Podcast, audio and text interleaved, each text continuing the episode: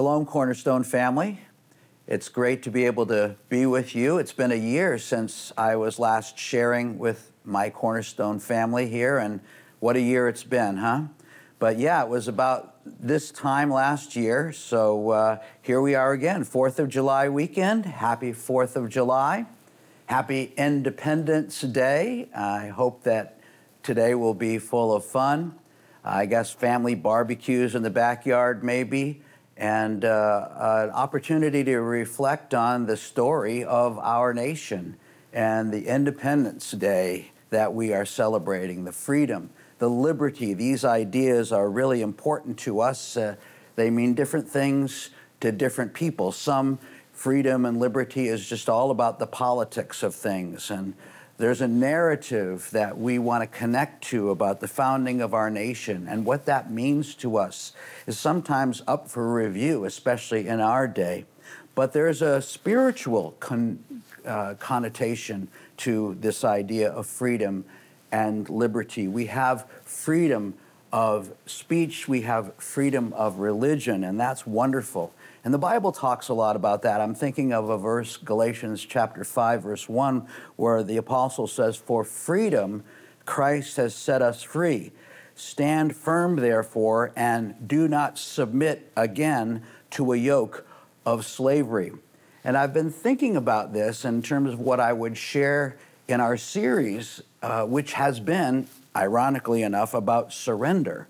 So, how can we talk about the idea of surrender in the context of freedom and liberty. Well, I think that's exactly what the Bible tells us as followers of Jesus that surrender is the most direct path toward true freedom and true liberty in Christ. If we are willing to surrender our story to a greater story, the story of God, and that's what I want to explore with you today. True freedom is found in surrendering to the Lord and to His leadership in our lives. And oftentimes we ask people when we're meeting them for the first time, So, tell me your story. You know, what's your life all about? Tell me about yourself. Well, I believe that God has a plan for us, a story for us to embrace that's actually based on his commitment as creator to our well being, to human flourishing. And so, true independence in our broken world is only found through full dependence upon God, our Creator. And yet, we certainly do live in a time which has been referenced as a time of radical individualism. And that tells us that we are most free as individuals when we can choose our own way, when we can chart our own course, when we can create our own story for our lives. But God has a story that He invites us to embrace that is deeply rooted in His goodness and His intention for our well being.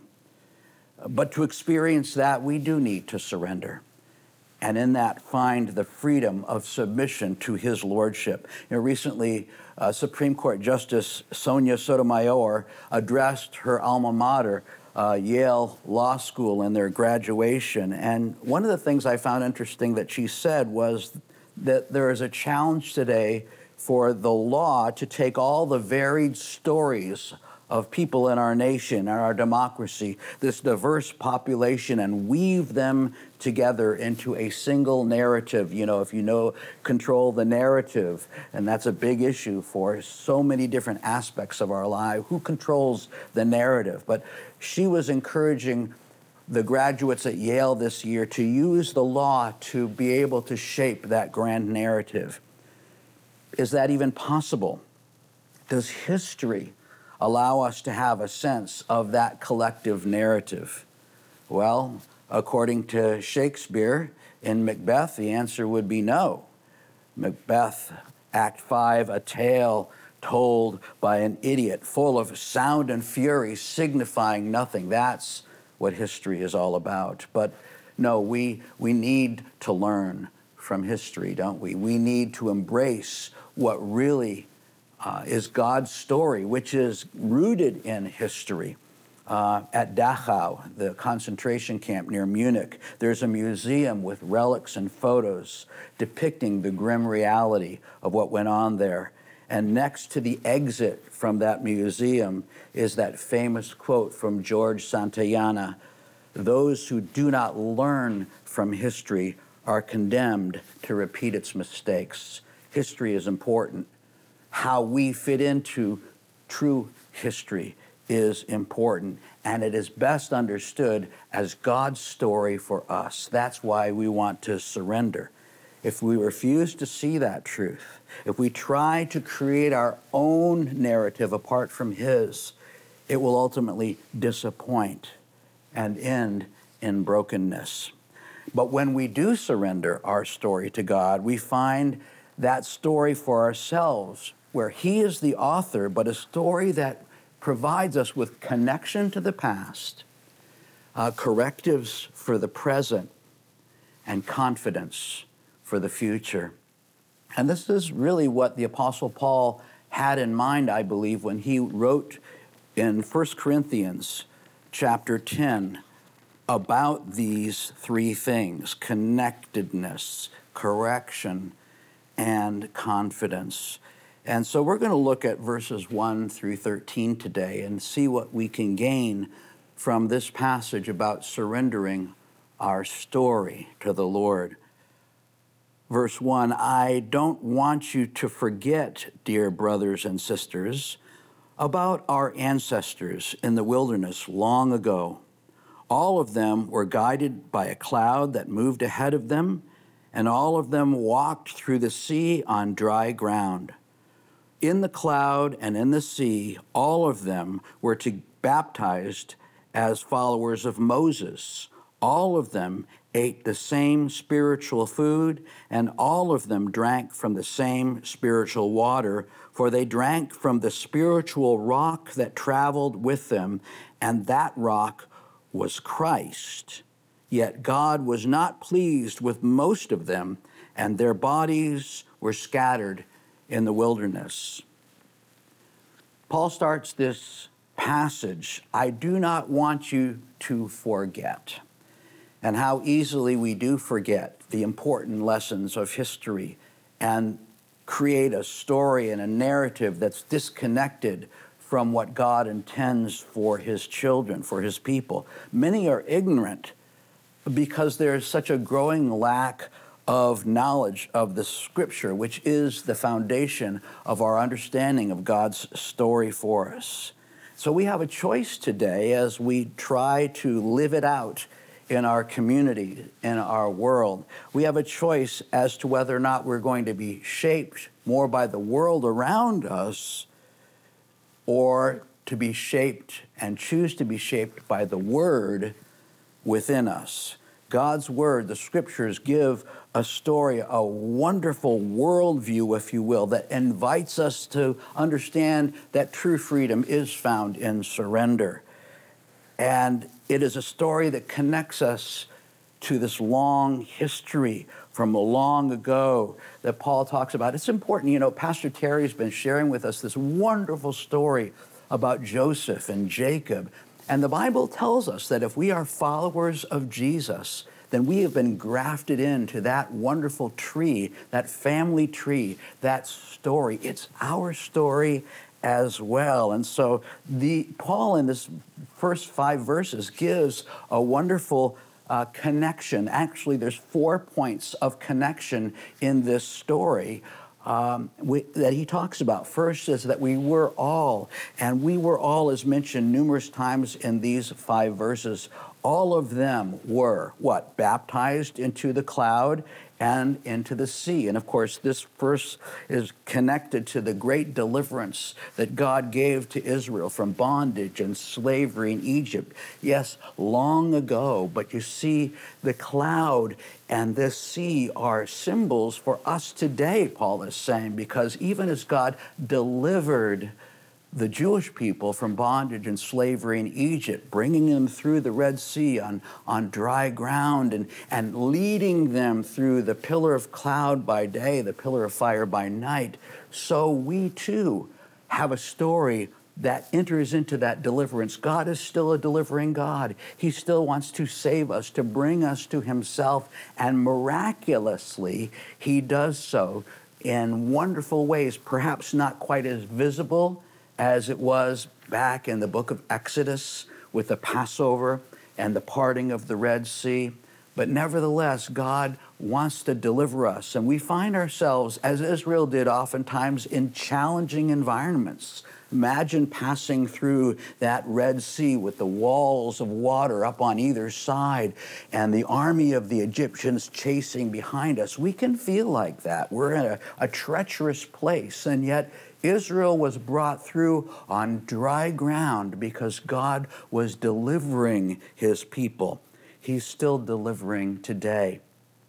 We can still walk through the midst of a sea, a storm, bodies of water treacherously on either side, and find ourselves in a safe place, in a dry place, in a place of victory over that which stands against us. And we can still experience guidance the way Israel did the pillar of cloud, the pillar of fire. It may not be quite so visible, but now we have, you see, the Holy Spirit within us to guide us and to direct us. And we can be sure, just as God is a delivering God, He's a guiding God.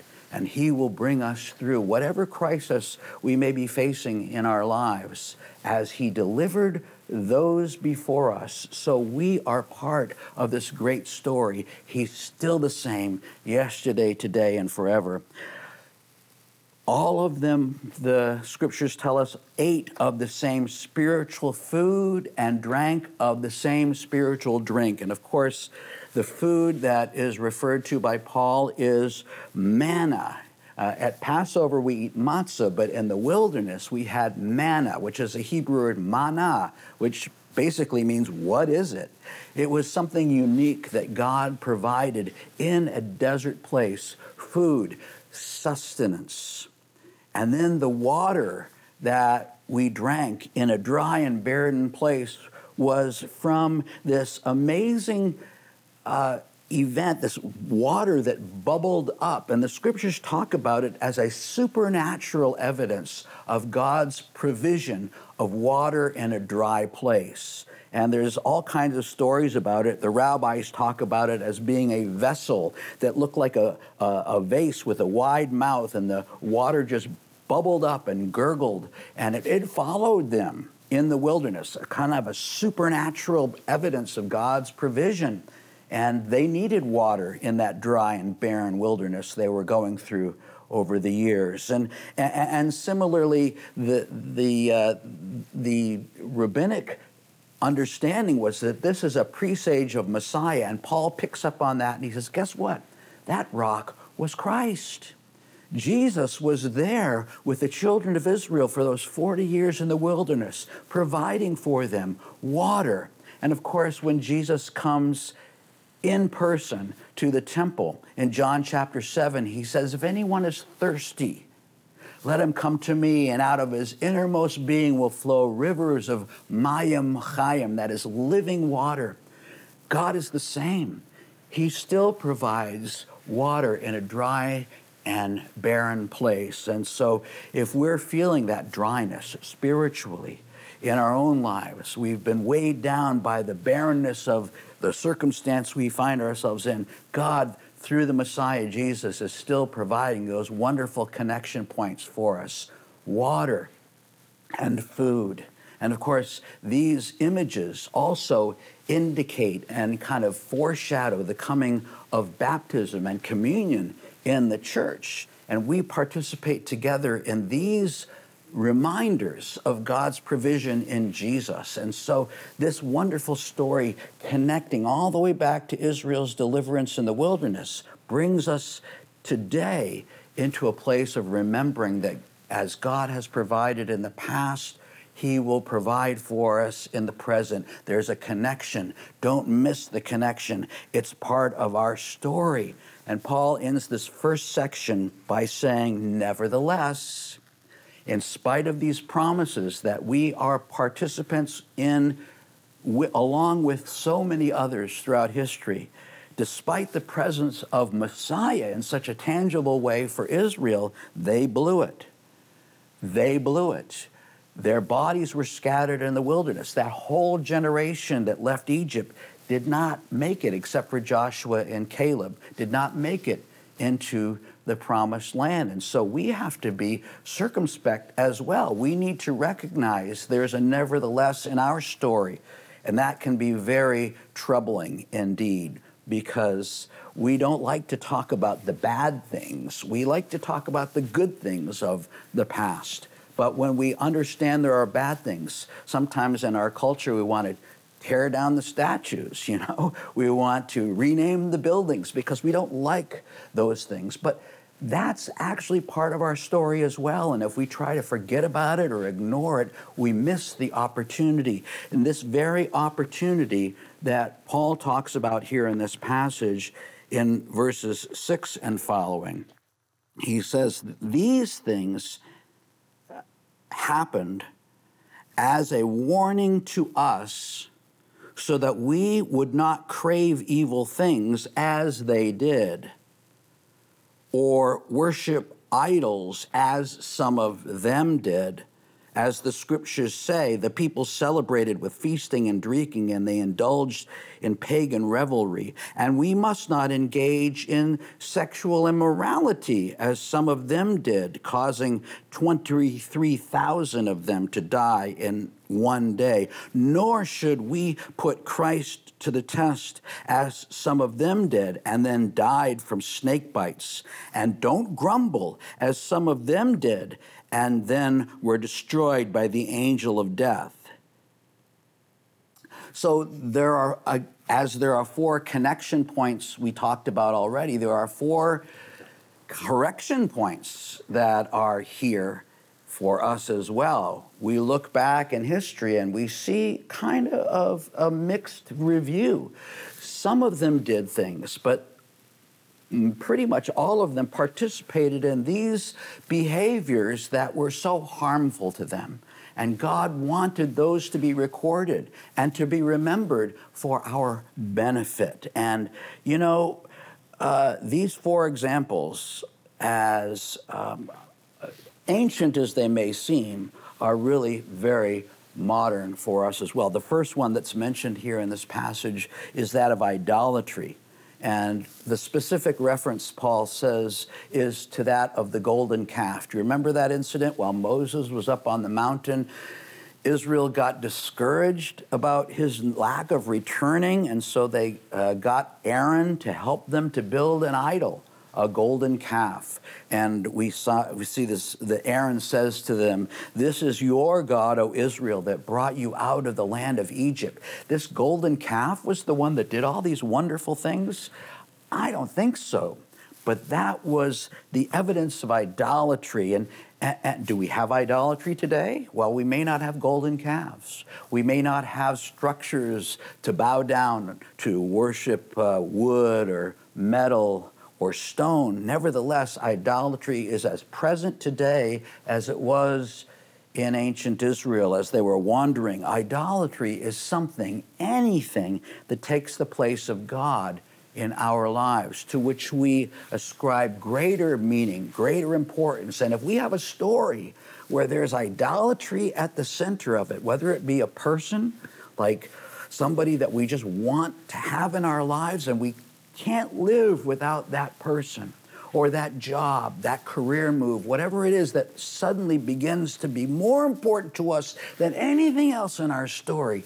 This, my friends, is idolatry. My heart is given oftentimes to things that don't bode well for me.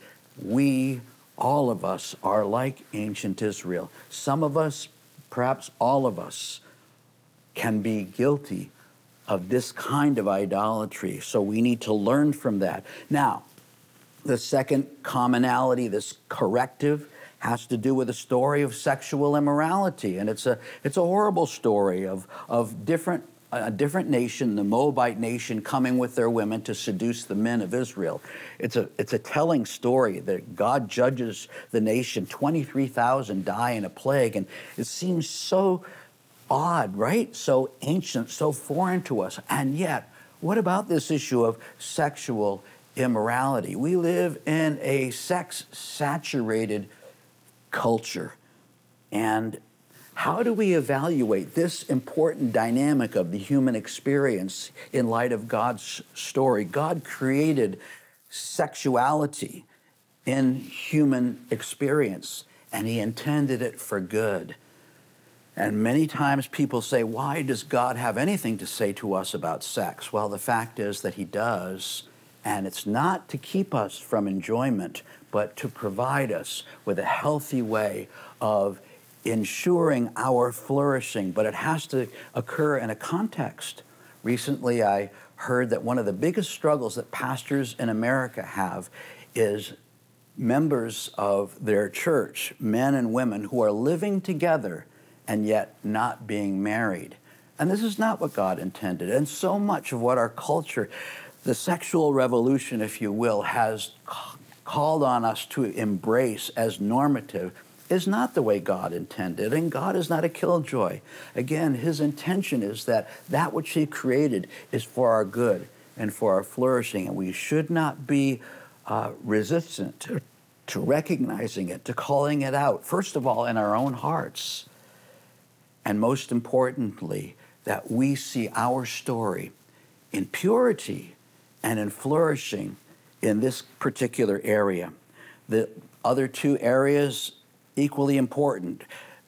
Don't test God like the children of Israel did and then had snake bites. And, and there's a, a lot that we could go into in that story. Um, they had to trust God that His provision for them was adequate.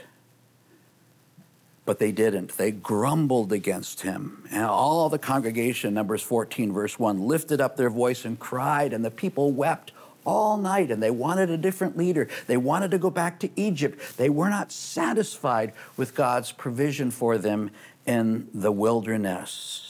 And the point is that with each of these four correctives that Israel had to experience and embrace, we're all capable of the same behaviors. We can all be dissatisfied. We can all test God. We can all grumble and you know, the narrative of our current culture is that we're better than that. We're better than they were before us. That's what progressive ideology says is we're getting better and these new ideas, these new mores are going to improve the lives of everyone around us. And this is something that C.S. Lewis called chronological snobbery that somehow because we're more advanced in certain ways, that means we're better in every way. And that is not the case. We are just as capable of the failures of the people that uh, were in this story of Israel. Let's embrace his story, which means not only the connection, but the corrective.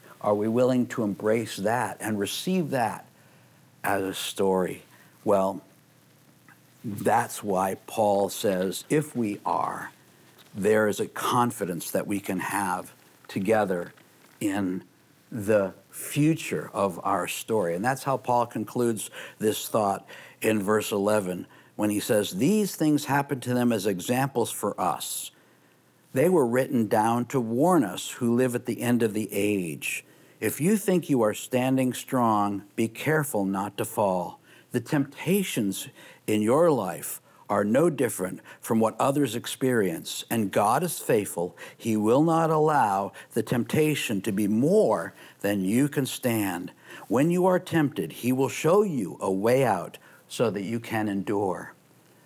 God's story that He invites us to embrace as we surrender our own intention, our own story to His, it's a hopeful story. It's a future story it's a story with not a happy ending, but a, a, a, a never ending story of hopefulness. And that's what Paul says okay, embrace your connection to the biblical story, to God's story. take on the correctives that he's given. These things were written as a warning for us on whom the end of the age has come. Now, Paul felt that he was in the end of the age, and so are we. Anything past the work of Jesus on the cross to bring about deliverance, salvation, begins this new story moving into eternity. And God's care he loves us so much that He not only connects us to the past, He not only corrects us in the present, but He promises us a way forward, even in this difficult and challenging environment. He says, Take heed. The problems that we're facing right now, and we think, you know, we're the only ones who've gone through plague, but, you know, Israel had 10 plagues to endure before they were delivered from Egypt.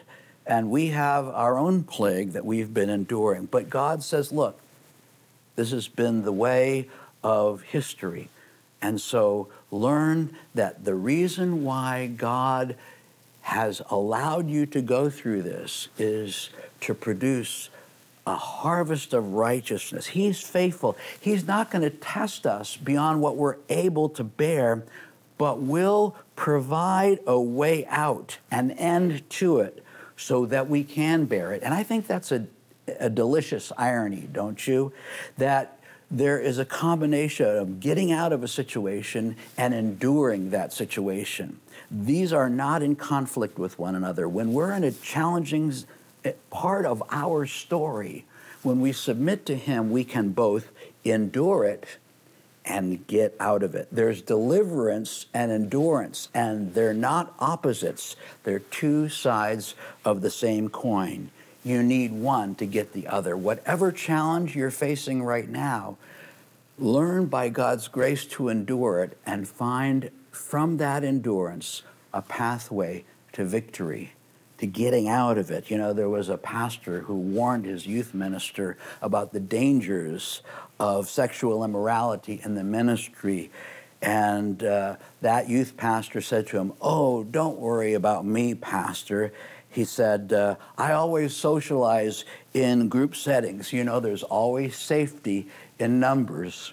And the wise pastor said to him, Young man, there may be safety in numbers, but there's even more in Exodus. Getting out and enduring. These two things are important. We need to flee temptation that comes to us as some way of freedom and liberty. No, it's not. It's bondage. Don't allow yourself to fall back into that bondage that Christ has set us free from. We have liberty. So we flee temptation, we leave no forwarding address, and we learn the lesson of the dog. the master wanted his dog to obey, to thrive in that obedience. And so he took what the dog thought was a good looking piece of meat and he threw it on the ground. And the dog looked at that meat, and that's the last thing that he wanted to do was to hold back. But for the moment, the master says to the dog, No. And the dog hesitates. And the dog is going to go for the meat again. The master says, No. And what does the dog do? Instead of looking at the meat and thinking about what that provides, he instead lifts his eyes to look at the master. And then the temptation of the meat diminishes. And we need to learn that lesson as well. All around us, there are temptations to find freedom in what our world is telling us is best, is going to bring freedom but it's part of a story and a narrative that doesn't involve surrendering to God's story. The obedience that comes through that surrender leads to human flourishing in a way that we cannot experience through our own insistence on a narrative that is against God's plan for us. He created us, He loves us. His story for us is the best of all. There's an old hymn We've a story to tell to the nations that shall turn their hearts to the right. It's a story of truth and mercy, a story of peace and light, For the darkness shall turn to the dawning, and the dawning to noonday bright, and Christ's great kingdom shall come on earth, the kingdom of love and light. And as we surrender our story, we find ourselves in the heart of that kingdom, the kingdom of love and light. Let's pray. God, we thank you for the kingdom of love and light. We thank you that you have invited us to embrace that story as our own, to submit, to surrender. That's our story for your story for us. You are the creator, you are the great author and perfecter of our faith. And so we do submit to your story and ask that you work it out through us. This wonderful connection that we have with this biblical story of the past, the correctives that come with that to our lives in the present. Lord, give us confidence that we can endure and escape from the perils of this world into a bright future that never ends. Lord, give us that confidence. Give us the strength to surrender to your story in our lives. We pray in Jesus' name. Amen. Amen. Your heart, give me your song, sing it with all your might. Come to the fountain, you can be satisfied. There is a peace, there is a love, you can get lost inside. Come to the fountain, let me hear you testify. Into the wild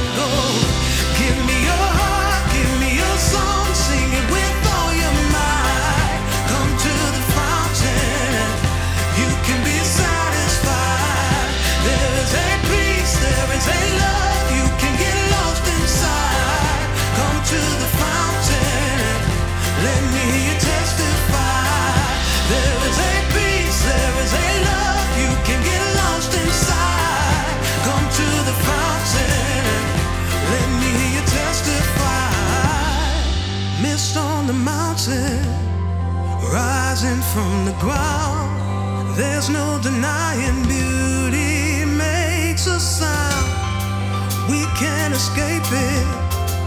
There's no way to doubt. Mist on the mountain rising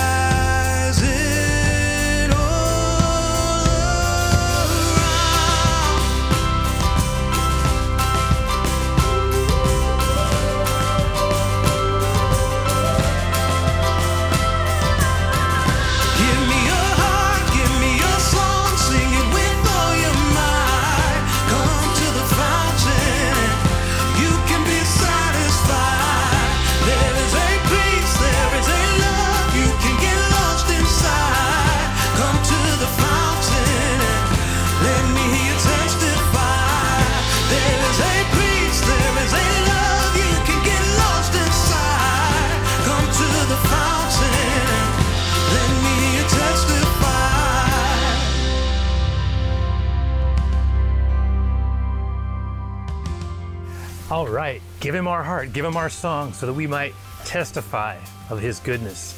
You know, he wants us to surrender our story so that we can tell an even better story, the story of God at work in our lives. He, and this goes perfectly, doesn't it? He's so good, he's so God.